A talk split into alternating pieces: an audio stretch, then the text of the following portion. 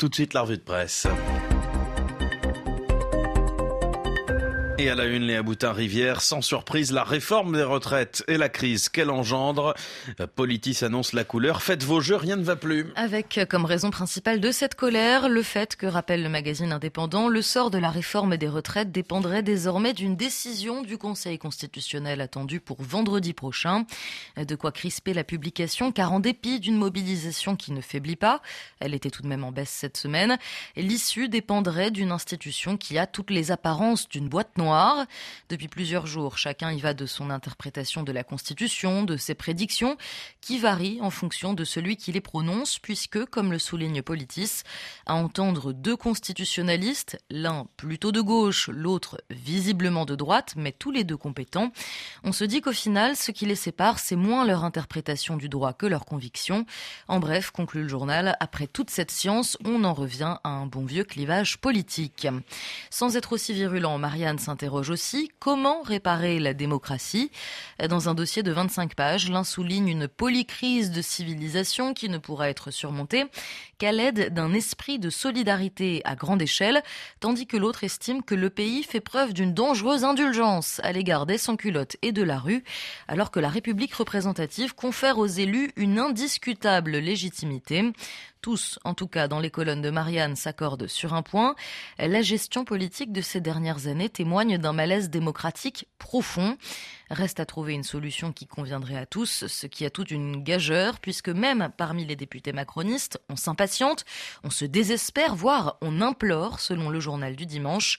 Et l'un des parlementaires interrogés de s'énerver, Qu'est-ce qu'on attend que papa nous trouve la bonne solution? Papa, justement, qui parle aux enfants, comme le rappelle M, le magazine du monde. Et oui, alors même que souligne l'hebdo, la parole présidentielle se fait rare. L'entretien accordé à Pif le Mag fin mars n'est pas passé inaperçu.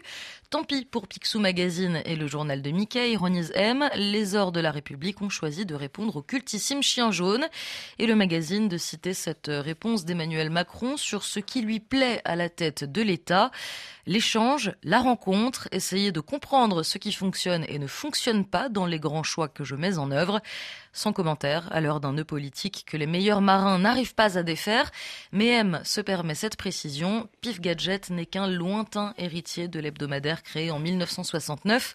Fleuron de la presse communiste, son nouveau patron s'affiche comme un soutien d'Emmanuel Macron. Le gouvernement qui assume visiblement une communication insolite avec cette interview de Marlène Schiappa dans Playboy. Depuis l'annonce de la publication de la semaine dernière, la presse en a fait ses choux gras. Playboy a fini par lever le voile sur cet entretien jeudi. Cette page de discussion où l'on apprend que pour la secrétaire d'État chargée de l'économie sociale et solidaire, ce n'est pas parce qu'on est ministre qu'on doit être sinistre, ce qui l'a poussé, dit-elle, à organiser une pause bisou lors de sa cérémonie de vœux de début d'année.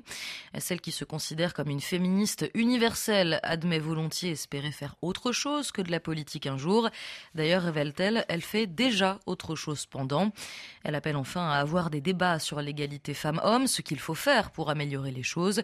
Le tout accompagné de photos la figurant en Marianne des temps modernes, dans un style toutefois très chaste par rapport aux habitudes du magazine de charme. Les questions de genre que l'on retrouve également dans les pages de l'équipe magazine qui regrette l'inclusivité fracassée au nom de l'équité. Avec au centre du jeu la question des personnes trans et plus particulièrement des femmes transgenres, c'est-à-dire nées dans un corps d'homme, interdites de compétition internationale. Les autorités sportives craignent que les femmes nées dans un corps masculin n'aient un avantage injuste sur leurs camarades, sans consensus scientifique sur le sujet, selon une des sources citées, une ancienne championne olympique.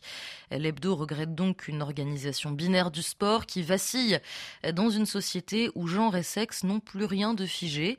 Or, plus la notion de genre se fluidifie, plus les règles sportives sont rigides, puisque, souligne l'équipe, après les JO de Tokyo, le comité international olympique a confié à chaque fédération internationale le soin d'établir sa réglementation en fonction des spécificités de son sport tout en prônant l'inclusivité.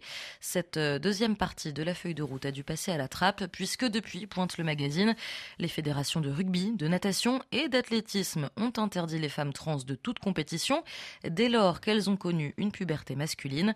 Sans raison, d'après cette même sportive interrogée qui s'agace, où est le déferlement de personnes trans dans le sport dont on nous parle?